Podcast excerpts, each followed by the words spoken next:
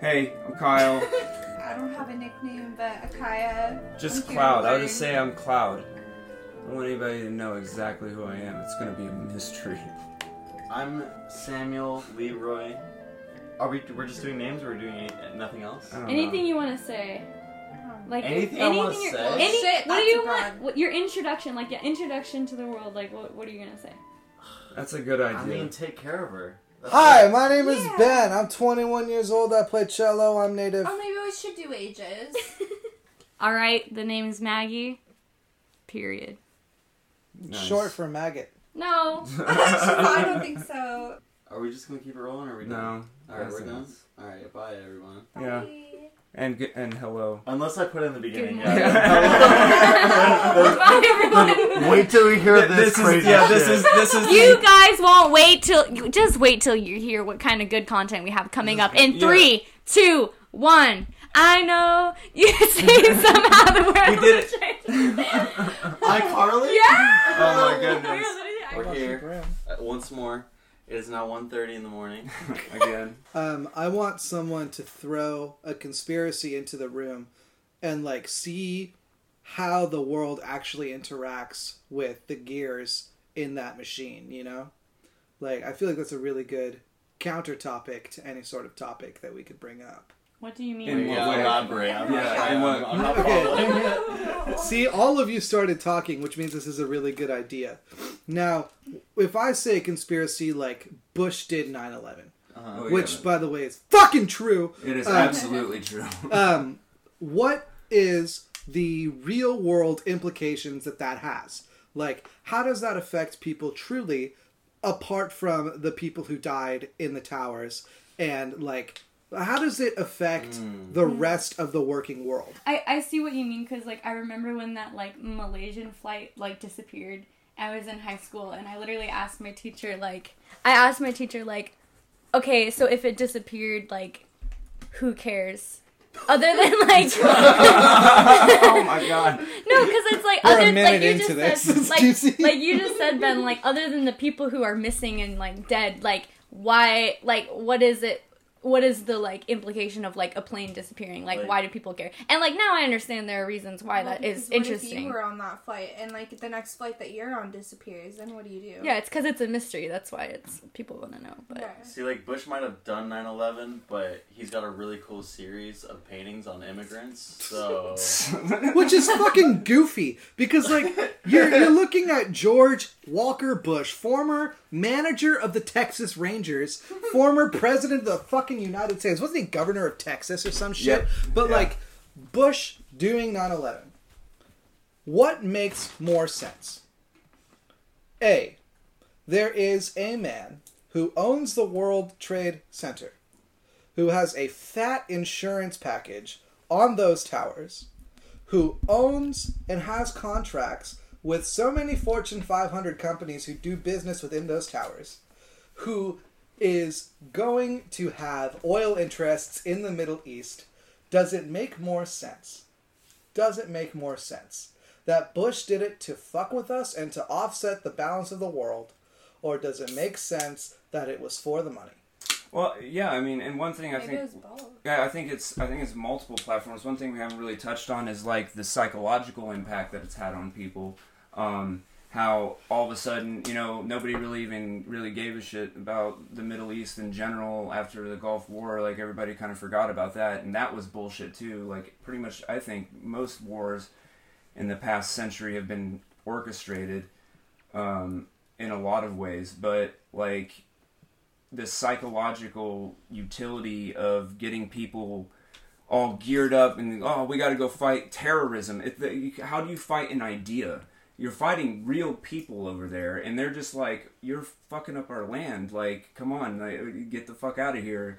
Uh, like the psychological impact behind it. And so i think that they're they're really good at like picking certain events and portraying them in a media in such a way that it like psychologically manipulates people. Even like what's going on right now with covid. Like obviously it's a real virus but i mean where did it come from how, how are they using it the police riots everything else that's going on at the same time it's like this constant manipulation tactic You know, it reminds me of Nazi Germany, like what Goebbels came up with. It, it's it, it's getting out of hand. Now let's go back earlier to what you said about how do you fight an ideology. And let's relate that to also the last several wars over the last century. Because what were all of them up until 1991 Yeah, fought for? yeah. Let us That's a really Fight- point. That is a very Communism. solid, yeah. And then it's like, really, are you fighting the spread of communism? Are you fighting the ideology that A, boosted literacy in China, a country of a billion people, from 17% to 90% in 20 years at most?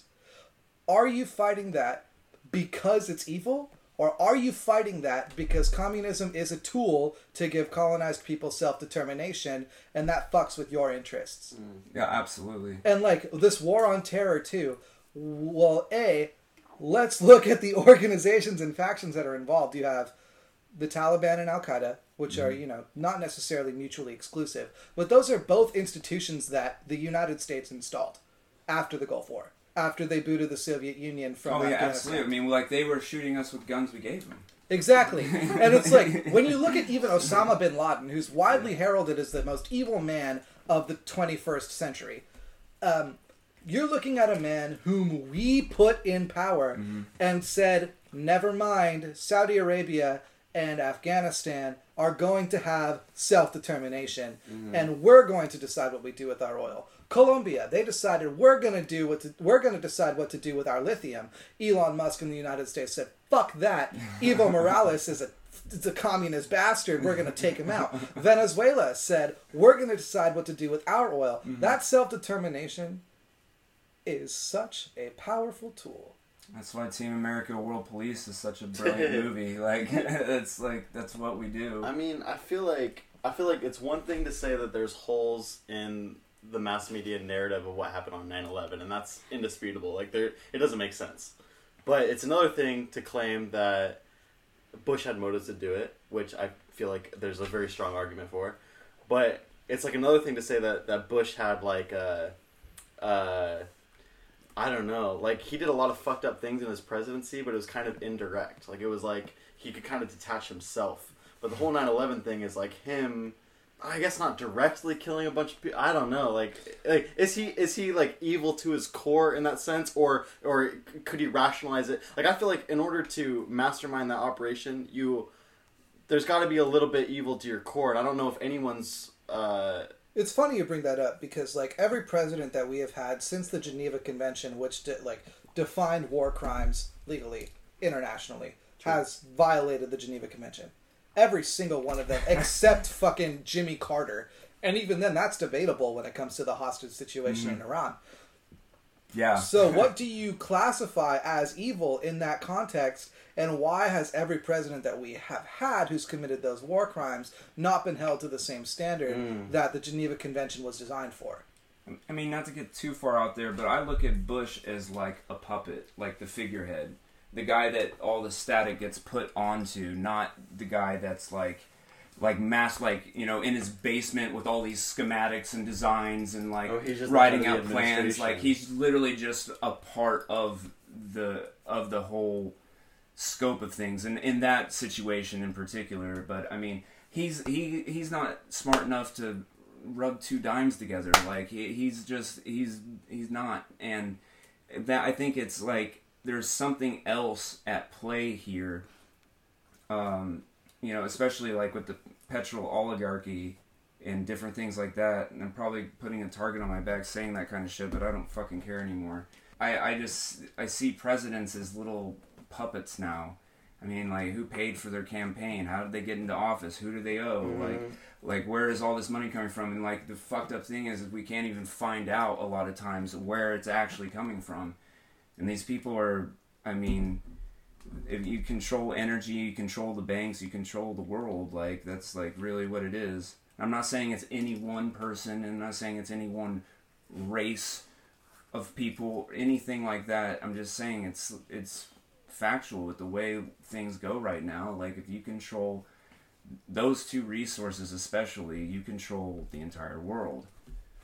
Hold up. What do you think, ladies? Yeah. I feel like they're they're openly mocking us on. They're just, they're just texting us back Yeah, and they forth are probably. As we're, all, as we're all talking about this. yeah. So, So so. I, I have nothing to add to. The, I don't understand what the what the starting question was. First of all, so I'm fully like not sure where this is know. coming we're from. just like spitting just some facts and here they're just like like- roasting us, like literally. yeah. like text roasting. what facts about about what area of, of knowledge like i don't understand and my only response to ben is der her communism good that's like the only thing that i have to add It's really just like how how you think like things that have been fishy have like actually amalgamated and, and like made themselves. how fishy things have actually made tangible changes on how people understand the world Yeah. so i think like if we're talking about like the concept of conspiracy theories i think there's value in questioning Yeah. I guess going on. authority or questioning what is presented to you and not, you know, taking it as fact. And I think that's valuable. Um, at the same time, I don't think there's value in in um, kind of like pulling shit out of your ass, I guess, and like Well, yeah, just we- making up stuff for the sake of making up stuff and and saying like this could be something that is happening. It's like okay, and Well, So we, what? we got to be careful not like paint with a broad brush because when you talk about conspiracy theories, like the whole Epstein thing was uh, as conspiracy theory as anything else until it all came out and it's like, yeah, it's true, proved it. and it's crazier than a lot of people thought it was. Yeah. And so and so you got to, but then but then you know the, there's flat Earth convention, so it's Right. like so it's like you got. I mean, it, you don't want to paint Mhm. like the, the term conspiracy theory with a broad brush of saying like, is it helpful or is it not helpful? It's like. I mean, some like there are legitimate evil conspiracies in this world that are that are working on a massive scale. Like that's a fact. Like Mm. E- Epstein Island is like is is a conspiracy theorist's wet nightmare. But but that being said, kind of it gets a bad name because a lot of those people are like morons who pull like not cross reference research and whatnot. But I, I don't think like as a whole you can say whether or not it's like helpful to like mass consciousness. I just wonder like how much these people are influenced by I don't know. Like some of them like clearly have some sort of neuroses. Like we're talking about I don't know, like lizard people running the world from the shadows. Like Oh, yeah, that one's do- true though. Well, might, I mean, who knows? Maybe it is. I, I, I have yet to see convincing enough evidence. Like somebody's eyes do something weird on TV one time. Like, I'm. Uh, Why? Why am I I, follow- supposed to believe that they're a reptilian? I follow like, this And- guy on, on Instagram, and he literally is always posting like uh, of all these celebrities all doing this, and he's like, "What does it mean?" And it's like, "Well, shit, I don't know." Like, eh, I, I say okay a lot. yeah, oh yeah, I was Okay. doing the okay symbol. I guess I can't do and that. and like you said, Sam, about how it's the Epstein thing. Like it's crazier than people um, even imagine it could be. yeah. It's almost like sometimes I feel like what's the point in sort of searching for these sort of entertaining stories that could be the case when you can just read real life history and be entertained by Or, like, things it up to that actually or something. well, I just mean like there's things that are interesting that have actually happened that are like great. Like there's so many things that you can't believe have actually happened that have actually happened that are entertaining enough in itself that you don't have to make up stuff. Like the world and the universe is like as if someone wrote it for a movie. There's like many instances. You know what I mean? Like but I there's many instances wonder- in history like I that. almost wonder like how much of like the Epstein shit or how much like a lot of the conspiracy stuff that that comes through is true. It- It's become true because it was exacerbated by the theorists who were just like sitting around being like maybe this is real and then maybe that bled into actual investigations. I mean, I mean, I, I, it'd be an interesting thing to fact check. I have no idea how much of the Epstein thing was was cross reference to like crazy theories or not. I don't know. And with Epstein in particular, too, he was already convicted for child molestation in 2006. Like, Mm. but they was- didn't know it was such a broad scheme as it was Yeah. with so many powerful people involved. you Yeah, no, that little black book changed the world. You're right. But like, no, it hasn't. yeah, it's still going on. yeah. And like it, that's what I was about to say. Um, like what's his name, Desto. Like, have you seen some of his artwork? He's got artwork in his house with like um, these like goat-legged horned demons carrying cages on their back with little children in them, and that's like just artwork hanging up in his house. Uh, And like then like look into the whole Pizzagate thing. I mean, Uh, yeah, the the That's Clintons were involved. Like, I mean, a bunch of like high-ranking people were involved in all of that. It's just like ordering human children like pizza for all kinds of nefarious purposes. And like that particular like the Pizzagate thing really makes me angry in a lot of ways because as much as it's fun to look at all of the Pizzagate like evidence, I'm saying that with my finger quotes here. Mm-hmm. Like as much as as fun as it is to look and dive down the rabbit holes with that, what are you doing by reading that that actually helps the situation? Mm. Like Ashton Kutcher has devoted his post acting life to fighting human trafficking. You can look at articles being like, what are the seven best human trafficking organizations to donate to that'll actually help? And like with me in particular, Oh, it's a really good argument. Yeah. it's a really, really sensitive issue too because Native American people are the highest demographic that are trafficked in the world. Really? Like, yeah, oh yeah, Uh, by like I don't remember the specific Percentage but wise. Um, It- it's definitely substantial though. and like I'm Tolowa Dee-ni', my people. The reason we haven't had as many people trafficked as the rest of the country is because my tribe is small. Like California tribes are hit fucking hard, and we used to regard human trafficking pre-colonialism with wars, and like it was a huge fucking deal. And one of the most pressing examples was the Rogue River incident. Um, I don't remember what year it was, but like when five Tolowa girls were trafficked by the Rogue River people over there, we fought a war over it, and it expanded our territory because we won because the Tolowa were awesome warriors. We expanded our territory all the way to the Rogue River, and to this day, the 111 tattoo that's over there are Tolowa patterns because of that. And it's like human trafficking has been everywhere throughout history. is like the higher trafficking levels in native communities is that because of like uh like less documentation like they can get away with it sort of a thing or like what like why is that So let me let me ask you a question and counter, and this is going to be hard for everybody listening to hear. Why do you think that Native American people are the highest traffic demographic, especially women and girls? i watched wind river and that and it kind of touches up on that a little bit and it i, I mean it basically um i mean it just said that that just because it's like easier to get away with but like i don't know but like the grand scheme i just watched that movie That's one piece. So let me throw some information at you that will shed some light on this. Um, the United States' first colony, uh, well, England's first colony in the territory that is now the United States. Excuse me. The first successful colony was established in 1617. It has been 400 years since then. And um, since then, the colonizing has spread west all the way to the Pacific coast. My people are on the Pacific coast.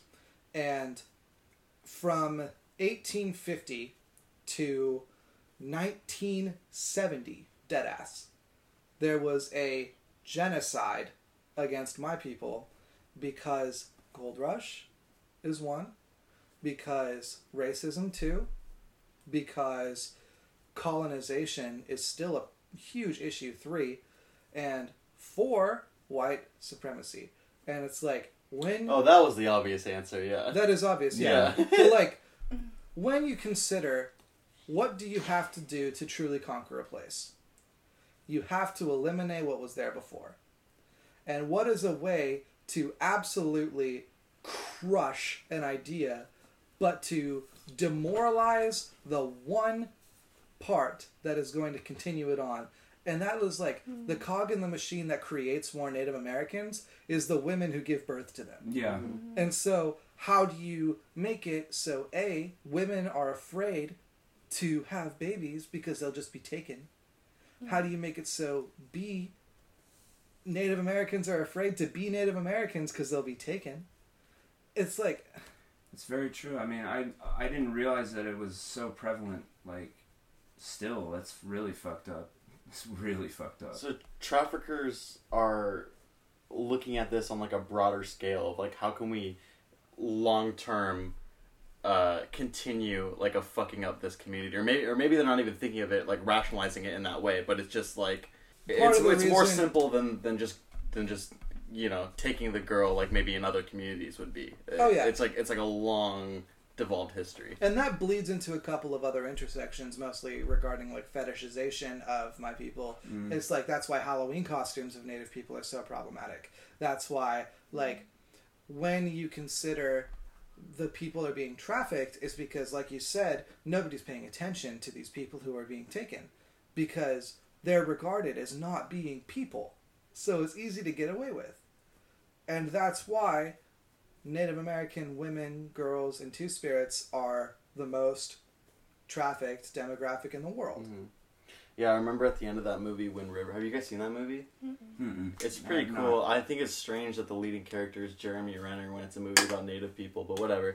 That's like it's like Tom Cruise in The Last Samurai. yeah. Tom Cruise is the last samurai. and his, his character serves as like as like a, a middle because he grew up on the reservation as a white person so he he's like the middleman between the natives and the fbi but it's still it's like why couldn't it have been a native anyway it doesn't matter but the end of that movie was like um basically the, it was just a list of stats and, and one of them was how many native women go missing each year and, and how hard it is to even collect those stats because they're not collected by any main organization and, and, and it's all different on the reservation and, and and mainly because a lot of them just disappear and nobody knows and it's and it's uh, anyway it's what that movie is about It's, it's, it's it's cool. that I, I want to watch it then. Like it breaks my heart though because I think like the atrocity that was been done to the indigenous peoples of the Americas is like one of the you know at least in recorded history one of the greatest human tragedies. It has to be. I mean, we're talking about diminishing a people by like what, like 97, 98%, something crazy like that. Wow.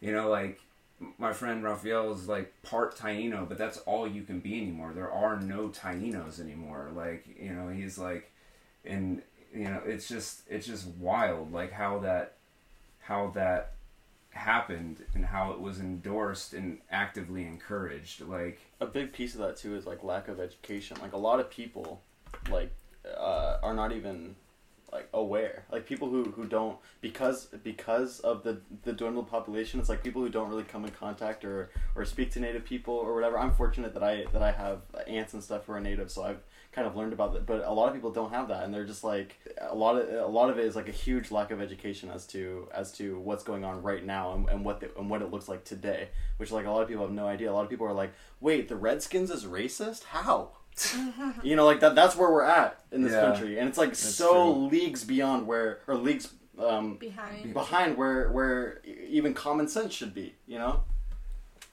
I think to summarize, yes Mm-hmm. the first points that we talked about was essentially that conspiracy theories are distracting from like actual real world issues. And when you spend more time on the conspiracy theories than you do working to actually fix the issue, Mhm. that can be dangerous. But I think it's an issue of uh, of balance, right? Like it's it's like I, I, I see what you're saying though about how like Ashton Kutcher has like dedicated his life to uh, or dedicated his money and time to solving human trafficking issues, and how that's obviously more helpful than being like, hmm, Pizzagate, and and here's this fact, and but I don't feel like it's one or the other. I feel like I feel like you can definitely like theorize about what's going on. I think I think your point is is if if you're, you're theorizing about what's going on, you should pro- maybe consider having a plan in place to do something about it, not just sitting around getting high. Which and this is something that that I have a problem with is I love to get high and talk about aliens, but it's like, am I spreading? You know, I don't know. We're kind of doing that now. We're raising awareness. That's what I'm saying. Yeah. Like that. That's the thing. It's it's really like what is your resource level because this is not n- not doing anything. Like people that just like research it and like hoard away in uh you know some place and not ever like I, this. I, to me, in a way, this is like kind of like spreading an awareness of certain co- concepts. So it's not like there are only uh you know one way to solve a problem like if if if you could reach enough people to like really bring this to light it would be way more difficult for a lot of these things to happen the problem is is that people right now are so fucking dumb and blind and willing to believe the media that they they just sucker into whatever the fuck they're saying without even like actually doing any sort of modicum of research for themselves and i'm not talking about you know us here. I'm talking about the sheeple as a whole. And they're really easy to steer around because they got blinders on. They don't look at anything because they don't want to look at anything.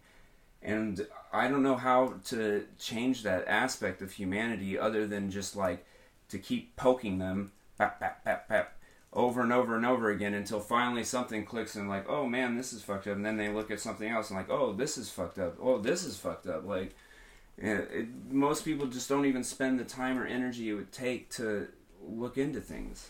You know what's what's been really one of the things that's been like pretty interesting about this whole like COVID thing is is how prevalent people love to call people sheep.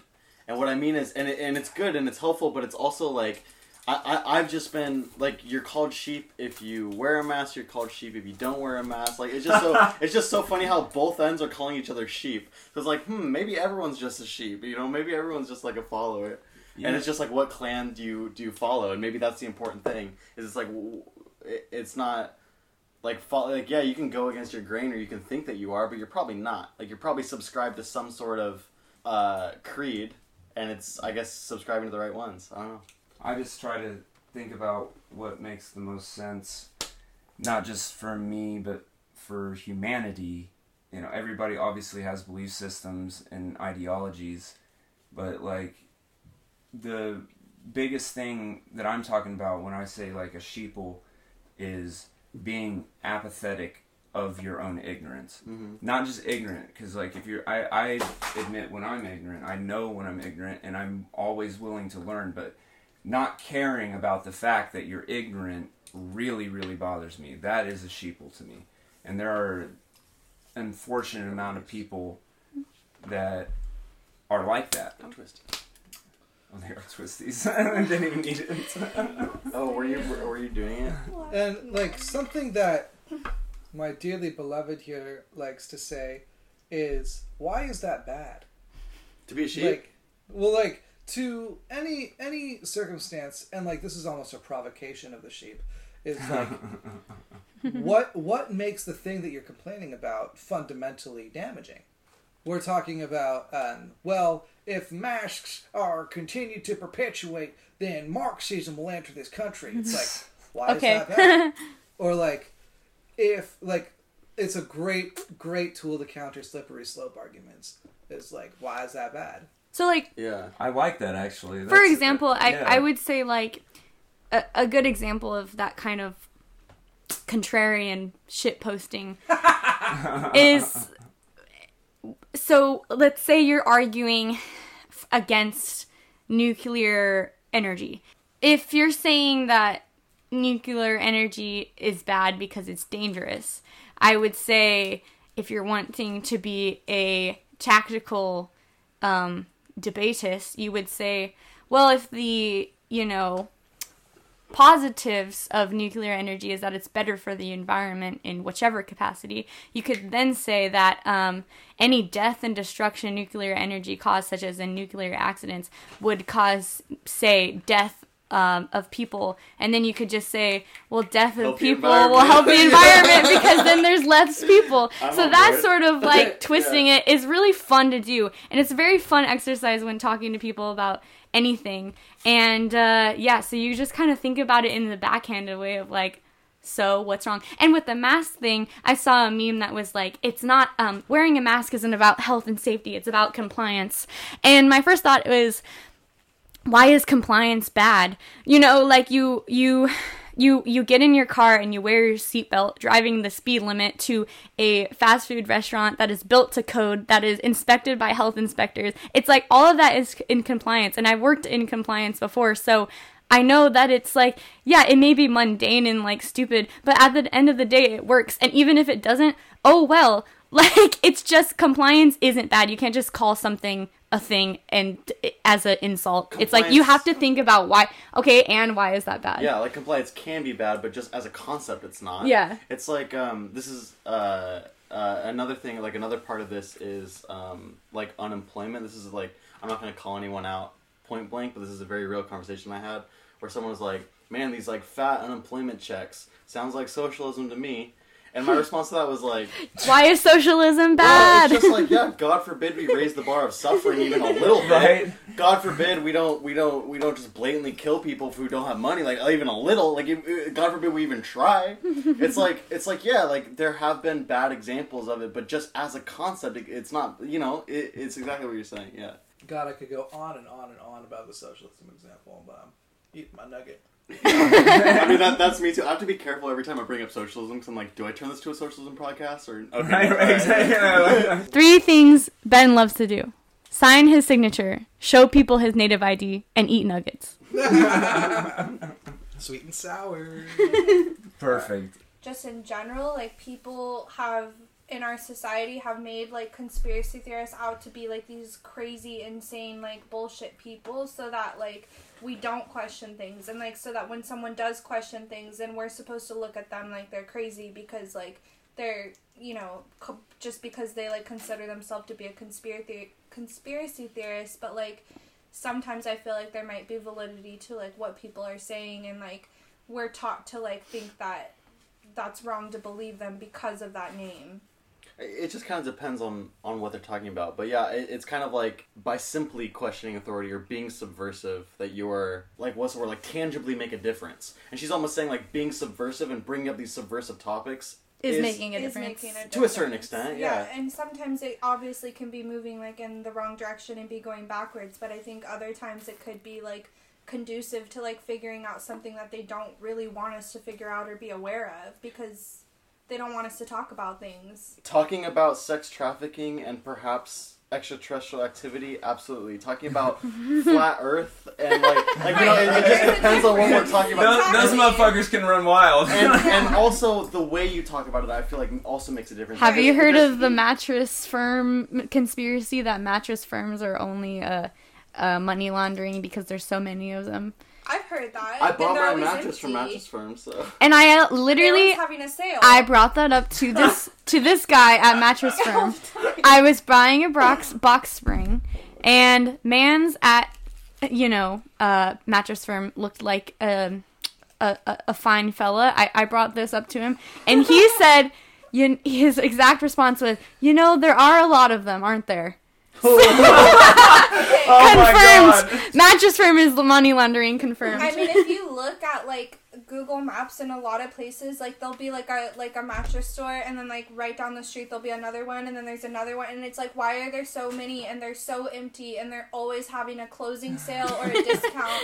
They are like, always empty. why like I don't know. Now, with the conspiracy theorist term, I'm almost curious, and maybe it's directed towards you, Kaya. Is would would people who genuinely live their life, I guess, like coming up with conspiracies or like thinking about conspiracies, would they refer to themselves as a conspiracy theorist? Because it, that term itself almost seems demeaning, and I'm wondering if it, they would just sit, think of themselves as truth believers or something Right. like that. You term know what I mean? The term was designed by the CIA. Like it was coined in the '60s. Yeah.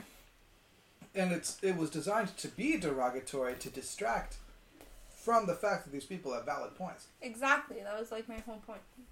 Well, So it is a derogatory term. yeah but Yeah. also oh, also oh, that's what I mean. That's what I meant by a loaded term. Just Like, just break down semantics though. Like there are conspiracies going around, all like undeniably, and then people are theorizing about ones that might be going on. It's like what else do you call it? You know? Well, But like but like through like it's just become like this stigma. But it's like and why has it become that way? It's Like, become y- that y- way because of like the media and like the way people interpret things and how like people are like, oh, conspiracy theorists are dumb, like this and that, like, and some of them are. Some of them aren't. A lot Like, of them are. Yeah, like, and a lot of them aren't. Yeah. But yeah, it, I mean even the word conspiracy though, it's like, oh you think Yeah, this what's is a conspiracy? It's like, oh, you think this is a conspiracy, but it's like, oh, but it literally is. Like a conspiracy is literally just like like people working together to do something. That's a fucking conspiracy, and maybe keeping it a secret. We're Yeah, conspiring yeah. right now to have a podcast. Yeah. Literally. this Yeah. cons- conspiration So it's like, Conspiracy. so We are the we are the Sudden Valley conspiracy. So, but that, but that's like comments. Like The people, are, Sudden people are like, oh, condition. "Oh, you think it's a conspiracy?" It's like I don't think it's conspiracy. It's like it's literally a conspiracy. Like that's what it is. It's- exactly. Yeah. I told her she was allowed to vape. In I here. Was I wrong? Oh no, you're absolutely correct. Okay. Vape in here. I was know like- that was. A, I that thought was, it was really I comical. up and I was like, It Oh, was no. really comical to just see the plume of steam rise. Oh no! If the the if the smoke alarm goes off, you may have to turn it off. God forbid. oh fuck. Oh, I'm no. Sorry, I'm Oh, sorry. no. my, my alarm goes off every time I cook. So it's so funny because I will like literally hotbox my apartment and the shit doesn't go off. But it's, That's a conspiracy. but it's, as soon as soon as I plug in, Alert the authorities! Literally like there's so much smoke on in my apartment when I'm smoking weed and there's And yet you fry one piece of bacon. Literally. no, but there's like no no. I'll boil water. I'm like, there's no smoke in here. There's literally no smoke. It's Yes. just steam. You don't want this. No, literally, literally today when I was doing the the sea cucumbers, I was boiling water and the shit went off. And I'm like, I was sea cucumbers. I was cheating. Yeah, I told. Didn't I tell you? Were you in the room? about that. You, I'm you sorry. eat sea cucumbers? I was gonna. You well, remind me of Pin Well, most people don't outside of Smash. Asia, but I've been doing it just because you go down and you find them, and it's really easy to like fry them up. And oh, fuck, Is it dude, good? I it tastes like to me if you do it right, it tastes like calamari. And I'm like, I don't know why people here don't eat it. I mean, you just you cut the white meat out and you we'll cut all this shit out, but No, I, no, I don't think this should be left in. I want the extras. I want yeah. the bloopers. But Oh yeah, we should keep the blue. But anyway, I literally cucumbers. uh, like So let's right, jump so into spiritual ghosts. activity. What's up? What's Alright. it- Ghosts. What, what's up? What's going on? You guys are believers? Is Let's go around Okay, the circle. let's talk Start about- Wait, wait. First off, is anyone like a, a, a stark denier? I think I'm the the most denier. All right, let's talk Of about all that. Let's start. Let's start oh, there. Oh, we're starting with okay. Yeah, we're starting start at the bottom of the rung, Yeah. and then we're Yeah, okay. let's all gang up on Matt. All right, here it comes. So Boo! literally, boo, boo. oh, that's Yeah. clever. That There- was good. That was good. Kyle got it. Okay. Okay, so so okay, ghosts. So if I'm just presented with the term ghost, here's what I think. Don't exist. And now let me let me let me let me let me let me let me explain myself here. I am one to first of all, never had a personal experience with Not even the at Sudden or Valley Market in Delhi. Literally not even at the Valley Market in Delhi at 1975, like Whatcom Boulevard. I don't know if that's the actual address. Um, what was I gonna say? Oh, I've never had a experience myself, and maybe that you know I won't say that doesn't add to my understanding. Let me ask you something. Ask me something. Have you ever been to India? Yeah, I went to India last week. What the fuck do you mean? Have Does I ever India- been to India? Does India exist Oh my god. outside So of listen, your personal listen, listen, listen. experience? Listen. That being said, I'm not. I, actually kind of a I'm not 100 percent on board with ghosts. I, I will say that. I mean, so you're the next to go. I'm like. I'm like leaning toward maybe ghosts, but I I mean who knows? But and like I don't know. I I don't have a reasoning. It's funny. It's like how do you i- in like in like a sort of lawyer sort of thing, how do you how do you prove the absence of a belief? How can I say why I do not believe something? It's it's much easier to say this is why I think something to be true than it is to say this is oh, why so I don't. It's almost like a feeling, like almost like an energy. An energy of what? What do you mean? An I don't. I I don't mean, know. that's exactly what I think ghosts are. Yeah, I- that's I- what I mean. yeah. Like it's they're- almost like you just feel like they don't believe, and you can't quite rationalize it. I just I just have I just don't have any reason to think that they do. And that's not a I don't want them to exist sort of thing. That's a I don't personally have an, an experience and I don't personally feel I don't understand why there would be a reasoning because in I mean if we're getting down to the general understanding of the world to me it's all sort of like biological matter and paranormal sort of spiritual things to us to a very limited degree i think i i tap into that but not to a, the extent of the paranormal or the spiritual in which ghosts exist and uh, i've not found a way to expand my understanding of the universe beyond like we're all cells and we're all atoms I mean, I'm with you. that will though. decay and it's nothing more than that and that's just how i think I mean, I, yeah. I mean, I, I, I think I mostly agree with you. I think I think the difference between me and you is that is that I'm just open minded to go down the rabbit hole. But like ultimately, like on like a belief standpoint, I and i won't discount people's understandings I, I also I also I think I think like have had uh, like ghost experiences, which I'm not gonna come out and say like oh that I definitely witnessed a ghost that day, but I have had things that I haven't been able to explain, and I think like that that is the difference between me and you is that most likely like if someone were to put me up to a lie detector test, yeah, probably nothing happens after we die. I'm sorry, but Hmm. but Mhm. I'm not gonna discount. There's something the almost comforting, too. had, and I'm not gonna discount like. I'm willing to hear people out. Is I guess my whole point. And- And and and, and then when I mean when I say hear people out, I mean like genuinely hear people out. Like like like go down that rabbit hole and like and like figure out if what I have seen and what I've experienced or what I haven't is like, you know, I'm, just I'm just more open to the idea. if you're someone like me who believes that or who who thinks that when you die it's just kind of the end of your existence and nothing else exists after if you're like me and you think that let me tell you sometimes i'd be driving in my car and i think about that like i think what if i died right now and then what would happen and it's literally nothing like you can't even you can't even conceptualize nothing because nothing is nothing and it wouldn't be conceptualizing. It would just not be. And when sometimes i get into the space where i'm like shit that's pretty fucking crazy but also kind of cool and like almost comforting in a way to know that like it just kind of ends and there's nothing else. And that's just also something that speaks to me like philosophically. That's just it's kind of art it's artistic. It's kind of elegant to me to think that there's just nothing and it just kind of ends and i just kind of am comforted by that fact and some people are way more comforted by other things and i totally understand that but maybe that i'm tapping into with the ghost condition i am tapping into my understanding that it just kind of ends when you die and that's kind of cool to me Yeah, and and I I absolutely agree with that. It's like it's like what were you the minute before you were born? Well, that's what you are the minute after you're you're dead. That's what I think. But I have had some experiences in my life that made me go ghost, maybe. ghost question and, mark And not enough experiences to make me pass that threshold, mm-hmm. but enough to make me think. Anyway, let's hear from the other side. What's going on over here? so sam and i There's are a- on there- a similar of deck yeah, but, but and then see, people are a in the room marinating If it's a spectrum, Maggie's like over here. I'm like here. And No I one can know where, see I your wanna know where y'all are. Oh yeah. Well, they they know the concept of a spectrum. They know what I was doing with my hands. imagine a spectrum so. yeah. All right, let's. Uh, uh, we can take it full to the other side. So, I think like the once like conspiracy theorists, the term ghost is a loaded term. I think like um, an energetic presence is probably more accurate, and like how as to how that can happen. I mean, we affect the quantum strata of reality every single moment, every single moment. And if something like really traumatic happens it's almost it's not even like it's not always intelligent. It's just a feedback loop. See, and I agree with that But, too. like it, it's Yeah. something that is just present in the fabric of space-time at a quantum level. Like we know we affect the universe with our thoughts and our minds.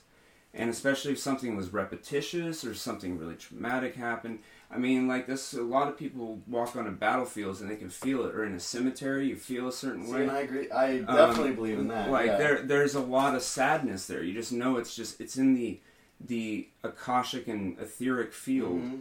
So I don't know if I really believe like if you shot me in the face right now and I got really pissed off and I'm just like standing around hanging out in here, Yes. moving your pillows around or pulling your blankets Like off. obviously not, right? Like, yeah, like- yeah. Like I'm not I'm not really here doing these things. Yeah. Okay, like I why would like what kind of a torturous existence would that be?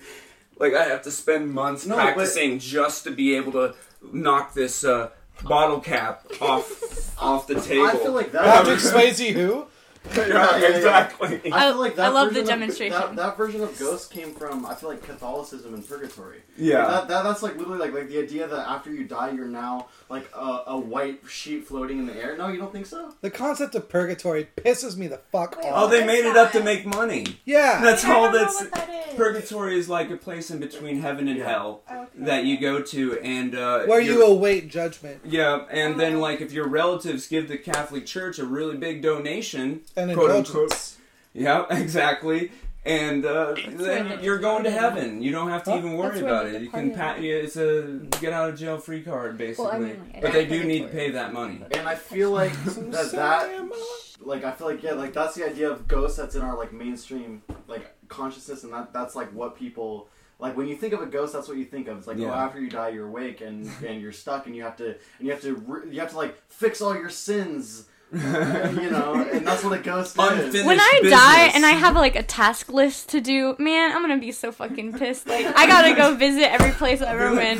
Motherfucking universe, I'm tired, man. Like, So- I mean- Can I so- just get a so rest? speak, speak more about about this, like sort of just uh, affecting energy on a minuscule level and how that relates to ghosts. Because I feel like that that bleeds into see, like that's where I say like is like I said earlier that I was like, oh, I'm not fully on board with ghosts and I'm more on this side. But really, when you talk about affecting energy on a minuscule level and and especially that how it like very clearly directly relates to karma and dharma which i definitely Yes. kind of buy well, I, into w- that, yeah. right like so it's like so it's like okay so i do kind of believe in ghosts like that's Yeah. like so so uh, yeah i guess just maybe elaborate more on that so it makes more sense Okay. Yeah, say something to make us be like, I do agree. Uh, it's it's just more. It's That's just a what I'm really concept. I, I don't need anybody to uh, agree or or dis- you do whatever you want. That's everybody's journey. The thing is like, it's the same thing with ghosts. Like if you affect everything on a quantum level all the time, like the the law of the conservation of energy and information. Well, really information especially is like one of the only unviable laws that we know to exist. Stephen Hawking got this define it yeah so the law of conservation of information is basically that like even though things can change shape and form nothing is ever lost at all. There's no information even with black holes there's no information in the universe that is ever completely and totally eradicated. It's not possible. It changes shapes and forms and things and you know we are in like a three-dimensional space existence right now. but right doesn't now. information become in- information once there's something to perceive it? Like how can there be information that no one's perceiving? Well this is what i'm explaining. It's not that no one is perceiving it, it's that there's nothing perceiving it. So it's not to say that humans are the only thing capable of perceiving information because that's well, arrogant. right yeah of course not But when you're talking about what information is and what perception is, there is a beautiful myth that says, well, not even a myth, this is like fact. There is a way and a theory that says that matter is not actually stuff. Matter is just super, super, super condensed energy. Yeah And the reason this is the case is because when you break an atom Oh, down to its core components, an atom's mass should be determined by the quarks that make up the protons and neutrons that make up the atoms. However, when you take the mass of the quarks, it is substantially less than what an atom should weigh. And that is because what's actually creating the weight is the tension of the energy holding the quarks, the mm. protons, and the neutrons, the electrons together. So, when you're talking about all that energy actually being matter, that means in the beginning, when there was nothing, there was nothing until that nothing moved. Because nothing is just a bunch of potential energy. Mm-hmm. So in this sense, ghosts are not us coming back, but ghosts are maybe our thoughts, beliefs, res- and like the residual energy. Residue energy. Yeah. yeah Where are you at with that, Maggie? Me. Oh. Nah. It's kind of lean. I thought it was. I mean, like,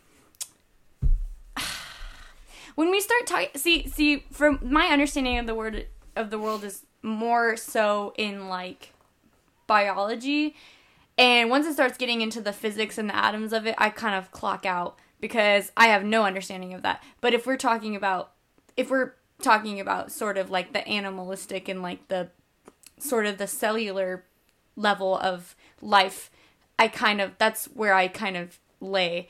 And so if the understanding of ghosts and energy goes kind of before you get to the structure of a cell and you're mm. working within the atoms and the energy and all that i i have not yet clocked myself into that area so of what you're saying is is that describing describing ghosts through physics makes just as little sense to you as describing it through like supernatural or like or like mythological belief. actually I mean like the mythology aspect of it makes more sense to me because that's a product of thinking and thinking is biological so if sort of the mythos of it is a product of of how humans think and and just things that are passed on like via human nature then i i can buy that more than the energy thing i hmm. think well, this is one thing. Like I was gonna bring up, and it's so.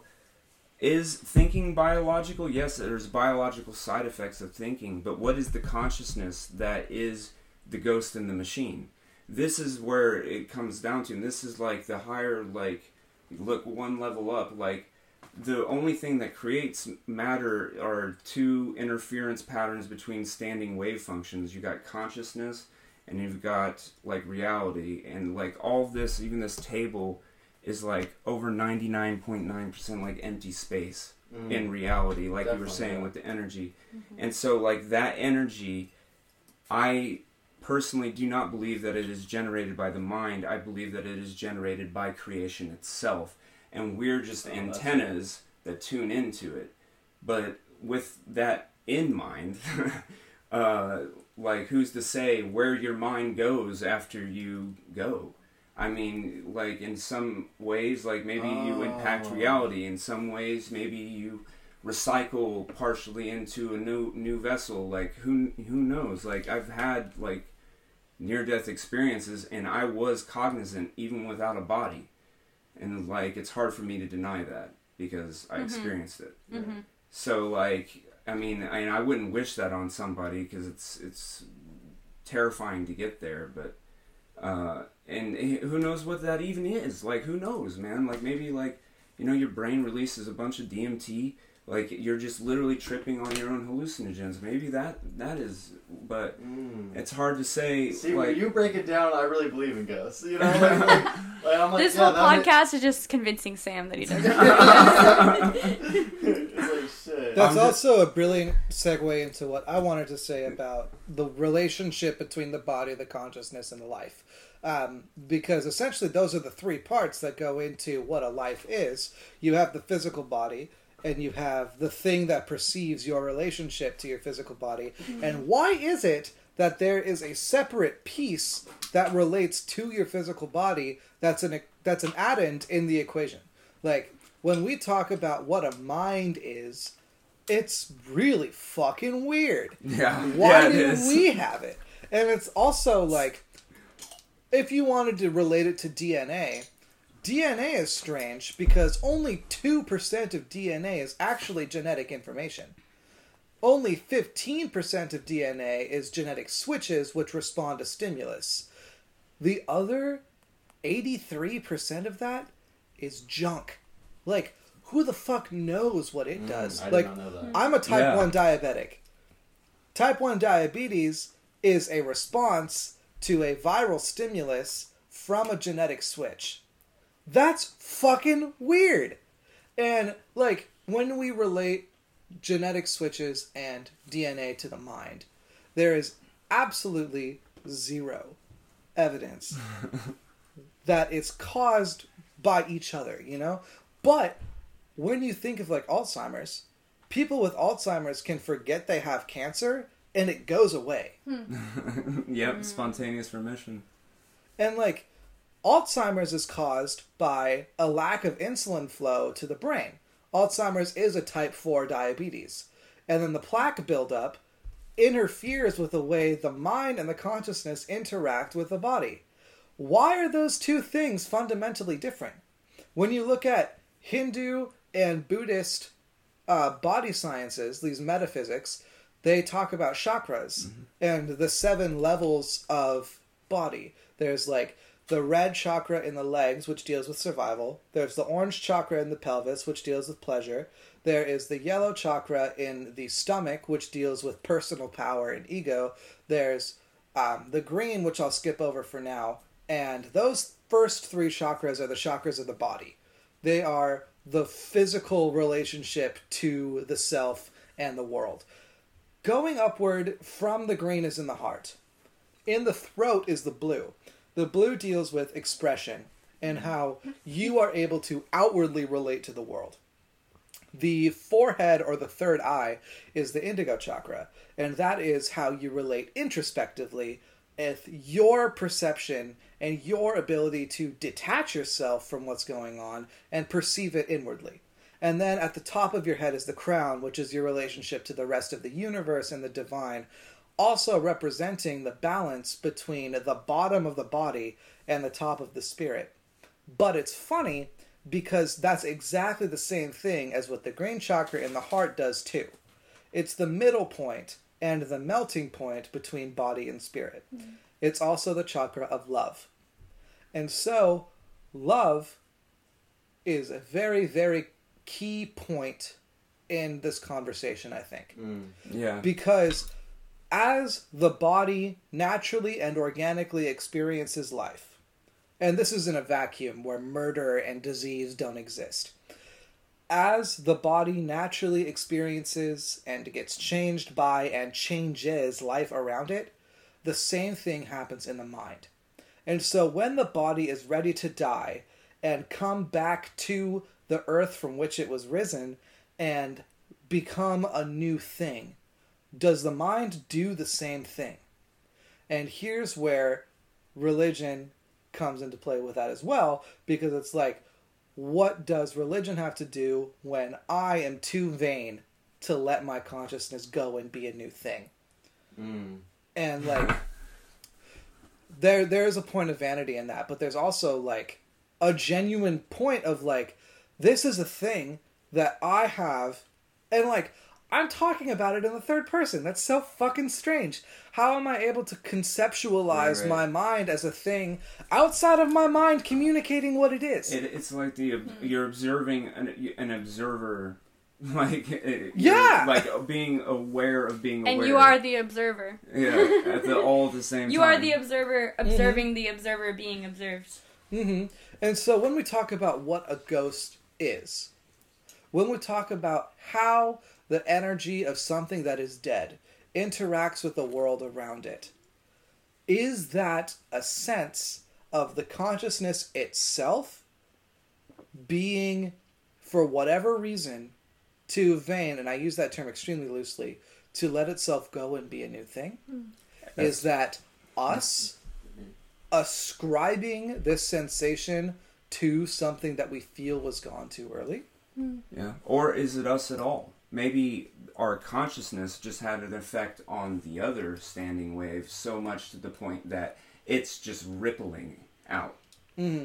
And so, two other points that go from this is that I can personally relate to are Northern State Hospital and the Tolowa perception of spirits and demons.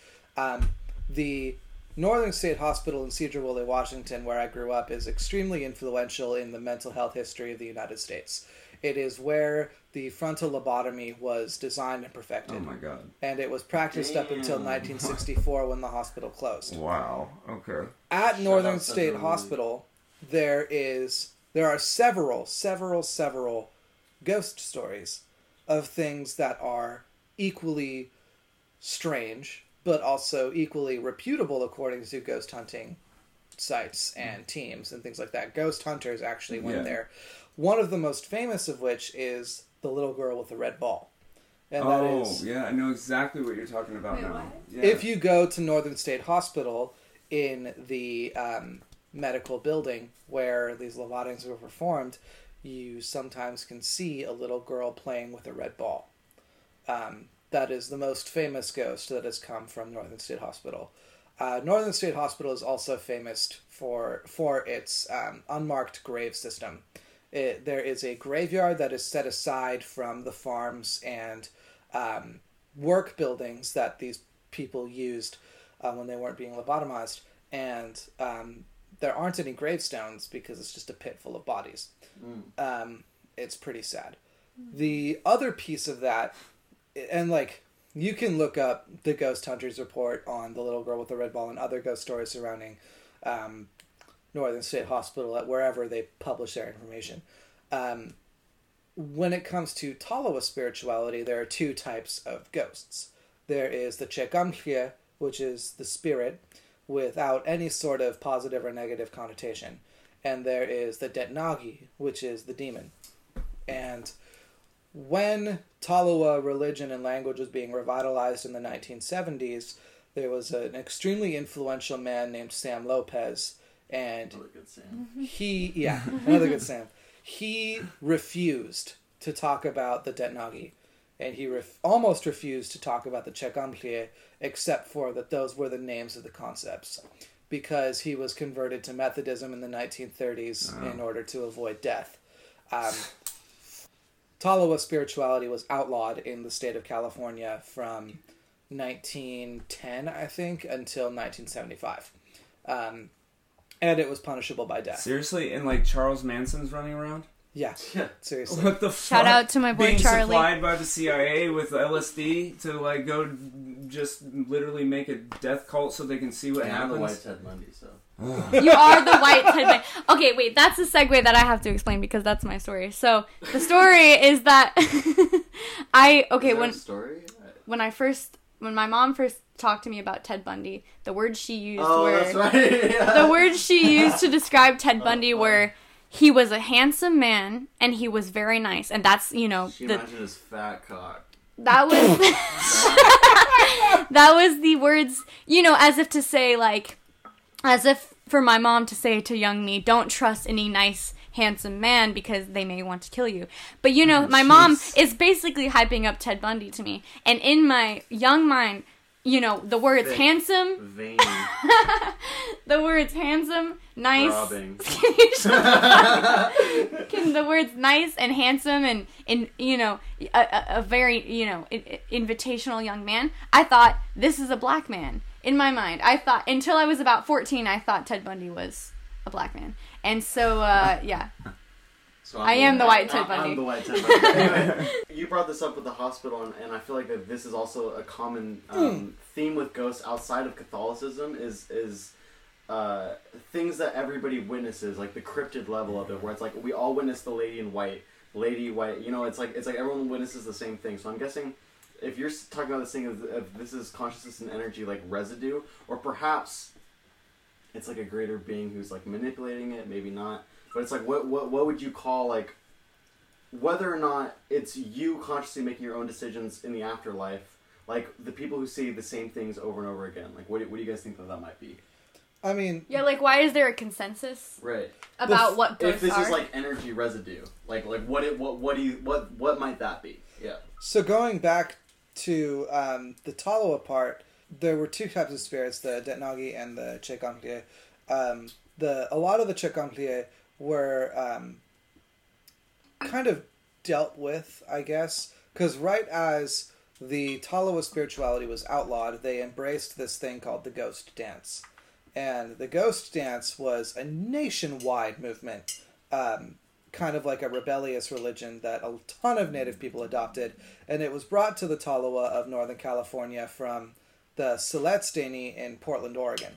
And the Siletz Dee-ni were a ton of tribes, part t- some of whom were Tolowa who were marched up there to the concentration camp, and some of them were a ton of Coast Salish people, and they were amalgamated at the Siletz concentration reservation and some of the people who got back down from like the Chemawa network or just people who managed to escape um, brought the ghost dance to the 13 municipalities of the Tolowa people. And from a 10 year period, I don't remember the exact dates, it was early 20th century, the exact words that Loren Bommelyn were able to compile in the oral history of the Tolowa from my three greats step grandmother and other people like San Lopez where the ghost dance helped several thousand Tolowa Chekonklie cross to the Yamet Deni, which is their word for the sky people or heaven. Um, they were able to reconcile that energy and bring it to a place of peace. Because we're talking about the Tolowa itself going from a number of over 10,000 down to 2,000 down to 518 with the last pre-contact Tolowa person being murdered in 1910. Contact was first made with the Tolowa in 1853. That's 60 years.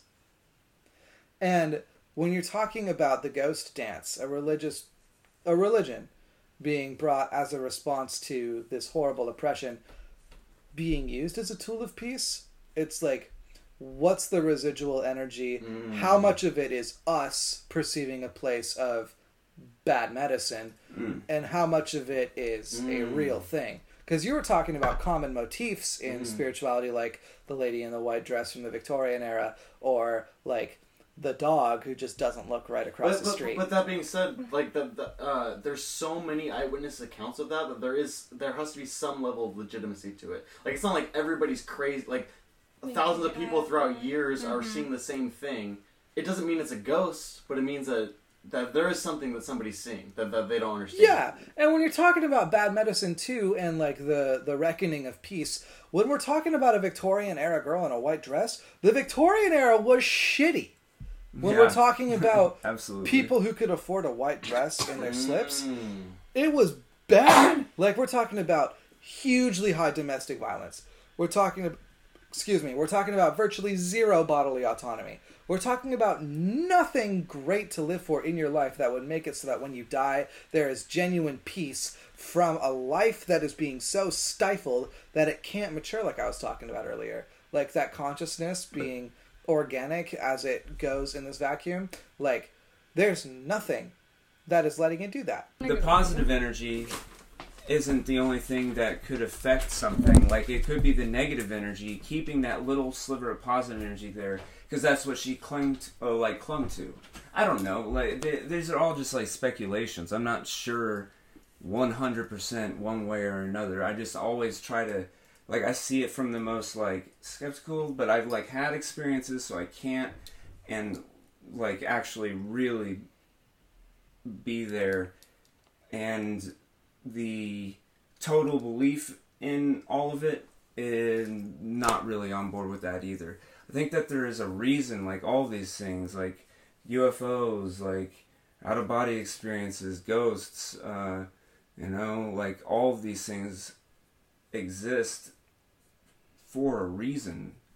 I just I can't believe that the universe does things just for pish posh. Everything is synced up and perfect. If any of the you know fundamental forces were thrown out of alignment, even a little bit, everything would cease to exist. And so, if these things are being experienced by people, you know, your psychology or your mind is just as real as the rest of the universe in a in a way.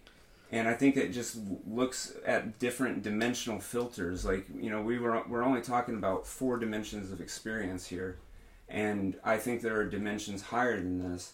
And sometimes maybe we bleed into there, or they bleed into us. Like I mean, that could be an explanation. I'm not sure. And what you said earlier also reminds me of like why I fucking hate spiteful atheism.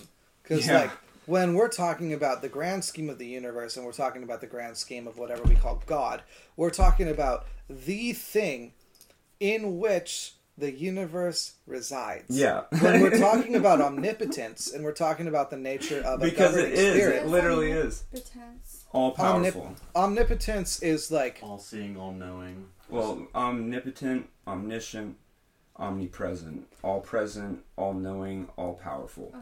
But when we're talking about God, we're talking about the person who, or the thing that made the machine, this universe. We're talking about the thing that governs the universe, and we're talking about the thing that literally is the universe. Yeah. No, nobody is close to knowing. And the ghost in No- the machine. Nobody from any that school of thought is experiences- close to knowing. So it's like, so it's like, why would you pretend like you are? You're not close. No one's close Mhm. to knowing. And it's like, yeah, there are five of us in this room with the potentially infinite capability of learning things. Then there's a fucking quasar! Like, Yeah. the universe isn't fair. This is crazy. Okay, so like from what Maggie was saying, like where like it's like she doesn't believe because she's had like a lack of experience to make her believe. Like I used to be a lot like that. I mean, I always kind of like sort of believed in it anyway, but like there was a lot of times that I was like, but is it really like is that really happening? Like I haven't experienced anything. But then like later in my life I went through things that I was like okay, yeah, I can't explain that. And so like that also when Maggie was talking about it, I was like, do you have to have experience like to believe in it? And like maybe you do because it's like how do you how do you prove something that you've like never seen or experienced before and how do you believe that if you have absolutely no idea what that looks like It or is a feels like? wild concept if you have no frame of reference whatsoever. Like like somebody who's never heard the word ghost in their life, never had any experience, someone explaining that to them. But, but, but what's crazy is because nobody approaches it from that is because ghosts have such a historical roots in every fucking culture. Yeah, everywhere. everybody has a frame of reference. Yeah, so nobody nobody's coming into a ghost blank, and th- and that's interesting in itself. Yeah. Is that is that literally ev- no no Hmm. culture Instead of point blank, it's ghost blank. Have some type of a story or belief in it. no culture has ever existed without ghosts. Yeah. Like straight up. Anyway, sorry, Which keep going. means something. It Right. does mean something. whether or not Why it's ghosts, it means fucking. Yeah, it means does- it, it tells something about how we, how we interpret Every our culture reality. across the world, across time, and that means it's a so it's a it's a if, if it changes across culture and across across time, that means it's it's a it's a social concept. I will. But that that that is that means something because every culture and every time period has an understanding of, of You know- what a ghost is. You know what? Also, every culture, No every one- time period has examples of. And Flood I hate, myth. I hate to bring this up, but flood myth, Yeah. uh, Dragons. Aliens, Aliens. dragons, and Bigfoot. Every Yeah, well, all of them. not every culture has Bigfoot, but most. I really uh, the flood myth. There's just like it wasn't like I had anything super crazy happen to me, but there were definitely things that I was like, okay, I really don't have any like scientific or like real explanation as to like how or why that could have happened. Like the first thing that happened to me that I thought was like kind of weird and like maybe it was just like a I don't know, something I don't know. There was a music box that was like in our family from a from like forever, have been in our family and there was this one day that the music box just started playing in the other room. Like it just started playing. It hadn't been touched, it hadn't been wound up, like nobody did anything and for the most part like it was just kind of a decoration piece. And like nobody was using it to like listen to music or play anything and there was this one day where it just started playing and it played the full song like at least twice. Mm. and i was like you have to wind that up to to have it do anything. Like that's how it works. Like it, you have to literally crank the thing to have it have any type of effect. And there was no chance anybody and nobody nobody touched it nobody was in the room nobody was even close to it looking at it nothing and it just starts playing and that same day i had just gotten out of the shower and i had that was like not even like 20 minutes after the music box goes off i had just gotten out of the shower and there was a picture above the towel rack in my bathroom and um when I got out of the shower, the picture on the wall like came off the wall and hit me in the shoulder. And if you think about it, like if there was any type of like disturbance in the house or like bumping or vibrations, like you would think the picture Right. would slide There down wasn't. the wall or something like that. And yeah, and exactly, there wasn't any type of like ruckus going. Nobody's running around the house. And so that's one thing. And also the fact that there's a towel rack, like why did it go off the wall over the towel rack and not bump or touch or hit the towel rack? Like a towel rack kind of sits out from the wall, and this picture comes off the wall and hits me, and then again the music box goes off almost immediately after that, and like that was something that I was like, what is going on? Like this is like I have no idea. I can't explain that. There's no, there's nothing that happened that I could be like, oh maybe this is why that happened, and like. I didn't touch the wall. Like nobody was doing anything. There was no type of like disturbance happening. And that was like one thing that I, like started to make me be like, okay, maybe. Yeah. And then there was another time when I had a bunch of balloons for my birthday. Like I had a bunch of like leftover balloons in my room, and um, one of my best friends was over staying, staying with me, and like all the balloons were like all in this one corner of the house because of like how maybe like the air circulation was whatever. They were all in this one spot. But there was this one balloon that lowered, and we're like, okay, it lost helium. Like it's like you know, it's losing helium. It's lowering to the ground. But then my best friend decided to like start talking to the balloon and it was like like he was like okay so if anything's like with us or if anything's happening like move the balloon. And so at first nothing happened and we're like okay whatever this is nothing.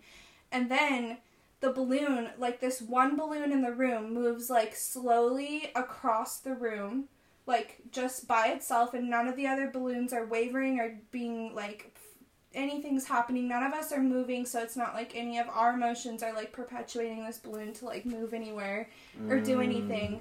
And so then he says okay so like can you make it move again? Like is there something that can happen? And then I, I fucking swear on my life like this balloon starts to move different directions and it's the only thing moving in the room. And i had it i have it on video on my Hunter old snapchat. Like it was like the one the one, one balloon and it's like going all different directions. The lone Meanwhile, the other balloon. balloons are not even wavering at all. Nothing's Damn. happening, and it's like, how is that happening? Like, what current in the room or what way? Like, how? Like, and we took other balloons to try to pull them down to the same level to see if they would start wavering. To see if like maybe the the spatial place that it was in was the reason that it was moving, and like nothing happened besides that one balloon and it would go almost like not like crazy flying fast across the room but it was like very slowly like going in the directions that we were talking about and it was just super like how do you explain that and what's happening and why is it moving and like i don't know So so but but, but using those experiences that you have had, what is that? What do those things tell you about the ghost condition? And do you, and does that add to how you believe, or what like, do you does think? it immediately confirm their existence? I don't think it like immediately confirms i guess really like for sure 100% like i don't i don't think that i could say 100% that i know anything to be like a fact but i can tell you that i like absolutely have no explanation or like scientific breakdown as Yeah. to like how that happened or why it happened and like i had a different experience like there's there's just different i don't know. I don't think it like firmly confirms that anything but i do think it confirms It's that there are yeah that there's some type of energetic like thing happening that is like outside of myself and it's not something that i'm doing or willing or like making happen. And it's happening without like whether i wanted to or not like it was happening. And it was like i don't know really how to make sense of that. Yeah. Here, here's where I'm at with this is like maybe most people don't believe in ghosts, although most people probably do because if you if you are a Christian, like they say like one in three people in America believe in angels because like if you're a Christian, you're gonna believe.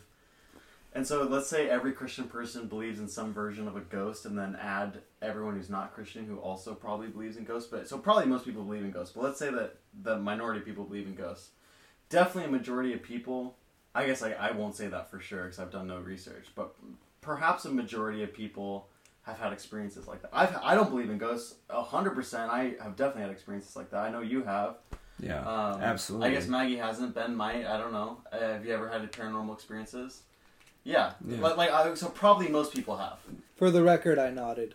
He Yeah. nodded. He nodded yes. So uh, and, and yeah, maybe maybe maybe there's there's just things that happen that people can't explain. Humans can't explain everything, obviously.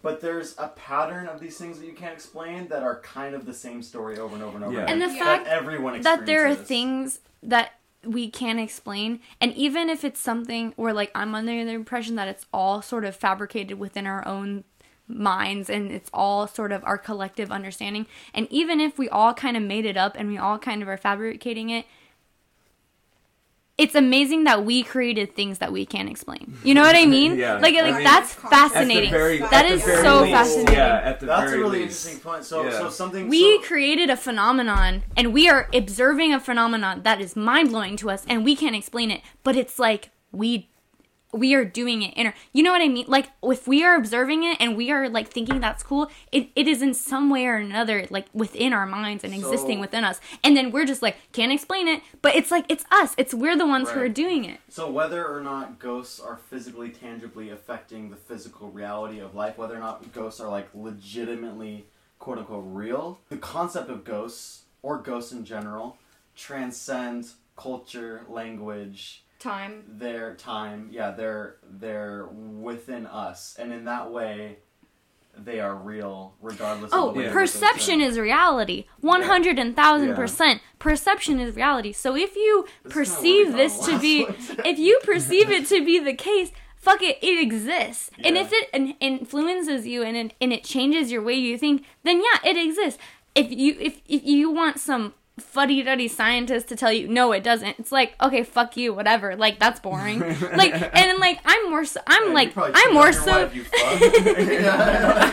well, what the fuck do you know? You, you're on your third marriage, you bitch. Are you Like- burning Stephen Hawking right Yeah, now? it's like it's like oh you got a PhD. It's like how's your how's your wife? Does she come? Like you you know you when Yeah. you know. Shapiro? Yeah. Oh my god. yeah you have a phd but does your wife come that's the real question Uh, you got a PhD. Do you got a WAP? what does that mean What ass pussy? Yeah. Oh yeah, the Wop. wop, wop, wop. Yeah.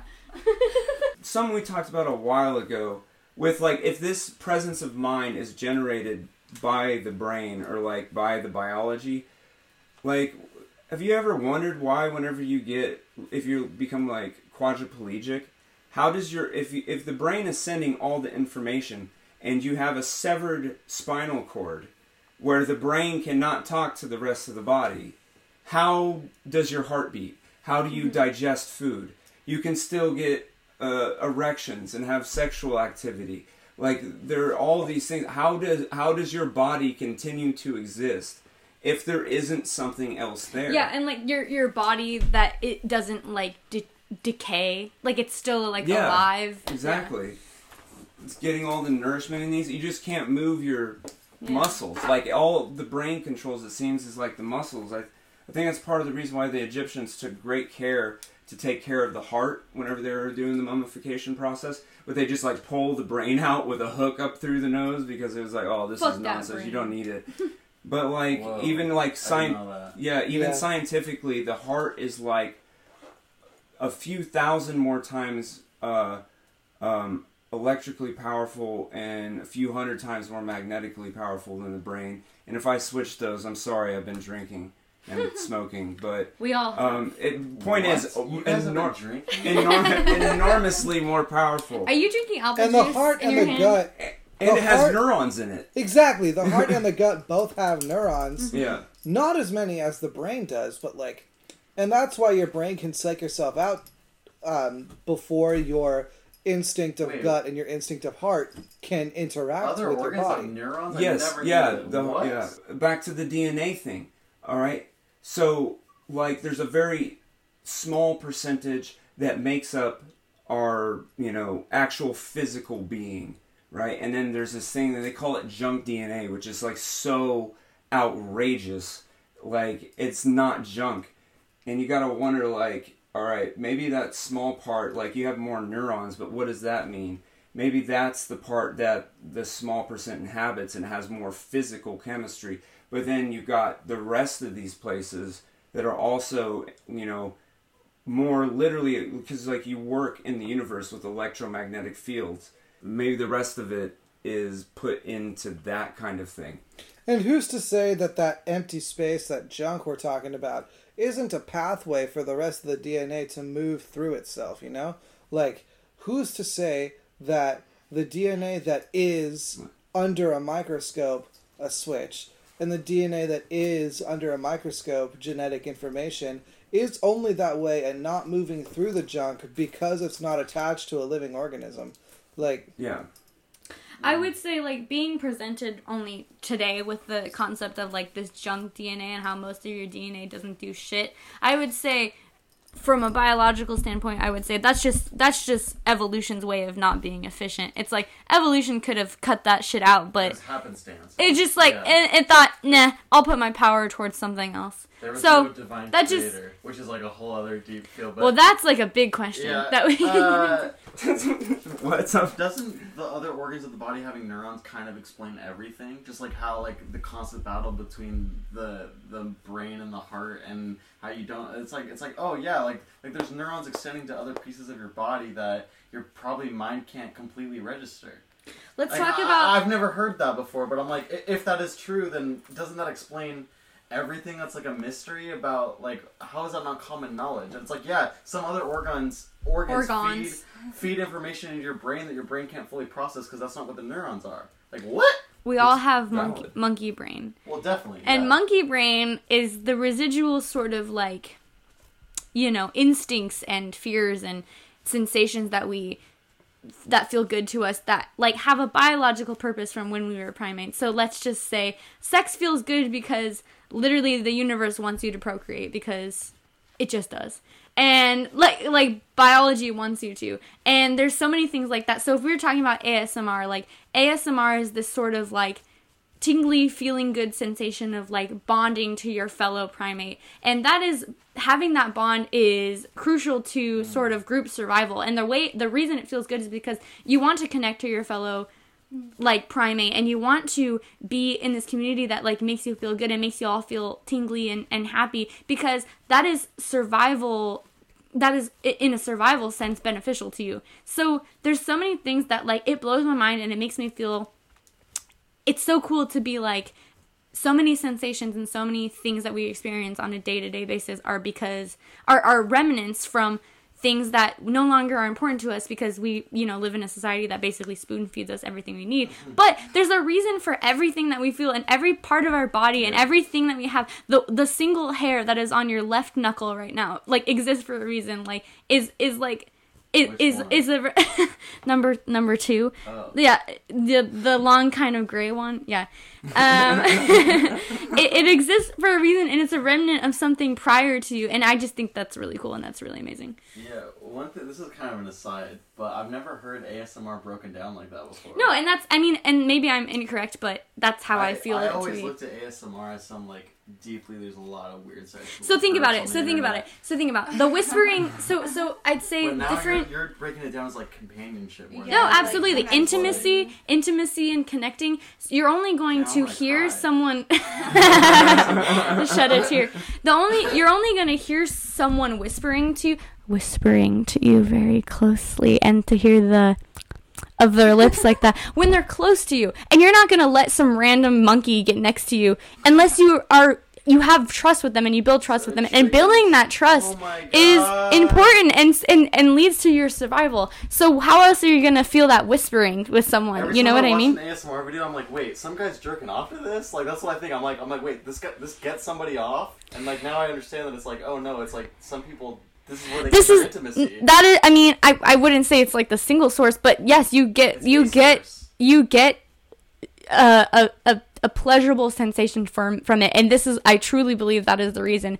And you know, you think about like the like picking bugs off of the the monkeys picking bugs off of each other's back. Like that that you ever you're when you're a kid or even now you can do it with anybody. Like scratch tickle someone's back. Like tickle the person next to you back. Like it's gonna feel good for that reason. That's where it connects to. It's literally the monkeys picking bugs off of each other's back and it feels good because it is beneficial to you. And I think there's some things you can't have a direct correlation to like oh, this is beneficial to, you know, prior evolution self, but most of it you can say, yeah, that makes sense. And that's that's how I that it makes sense to me in that way. Anyway, this has been delightful. I know every time we won't have us all together, but I'm glad we did it this time, and hopefully we'll do it again because it's it's been really cool. Yeah, I, I really I like agree. learning. That's like my favorite part of it. Is I'm like, whoa, what? One of the things I think is really cool about this experience right now is that like just because like we have counterbalancing sort of theories about things, it's still like all love and all oh, good. Oh, like absolutely. you know what I mean? Like that's what would save the earth if people could just be like, you Talk know, Not it. not get super not yeah, off like like time. oh, Yeah. you're a goddamn Republican, or you're a goddamn Democrat, or you're a this or a that or whatever. You, You know, want socialism or ruin this country? yeah, like all that stuff. Like You want to uh, vaginize this nation? exactly. Yeah, Everybody just take a chill I want to pill, design your butthole. right? America for designer buttholes. All right, let's sign off on the designer Big Bungus. okay. Alright. Hey, peace out.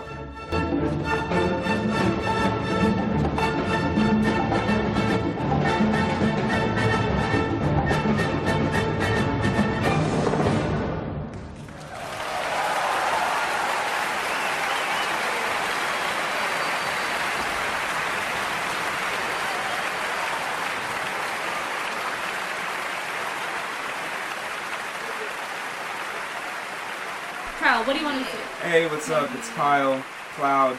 Here I am. I Uh, don't have a cool nickname. I well, don't have a nickname. You're interrupting his, first of all. I don't have a nickname, so I'll give my Kai Kai. Fei Fei. Okay. First of all, Kai Kai is something completely. Yeah, different. it's like it's like drag queens having sex. yeah, like a party. What? Is Yes. it really? Yeah, I it had no idea. And I used to be called Kai Kai until I found that out. It and I one was hundred percent. So we're not. Okay, so there's People Kiki call- and Kai Kai, and Kiki Yeah. is like, oh, I'm Wait, gonna wait, wait, meet wait, up with. wait, my- wait, what no, is I hundred percent. bukkake? Listen, When a bunch of people come on your face. Oh, Yeah. wait, what is blue waffle? Oh my god. Let me it. listen. Okay. Okay. this is funny coming from two like straight like white chicks like explaining what Kiki and Yeah, Kai I know. is. Kiki is like uh, it's I like how when drag queens. the mics It's are what on. it's drag queens that like Oh. um yeah it's drag queens are like like hanging out having a good time is a Kiki, but a Kai Kai Kai Kai is, is drag drag queens Yeah. having sex. Yeah. That's what it Am comes. I gonna cut this? Yes. No, it's No, just you keep it in. It's just a. It's a. It's the it's extras. a blooper. I want the I want the I want The all the bonus media. footage. Wait, but shouldn't the introduction of who we are be at the beginning?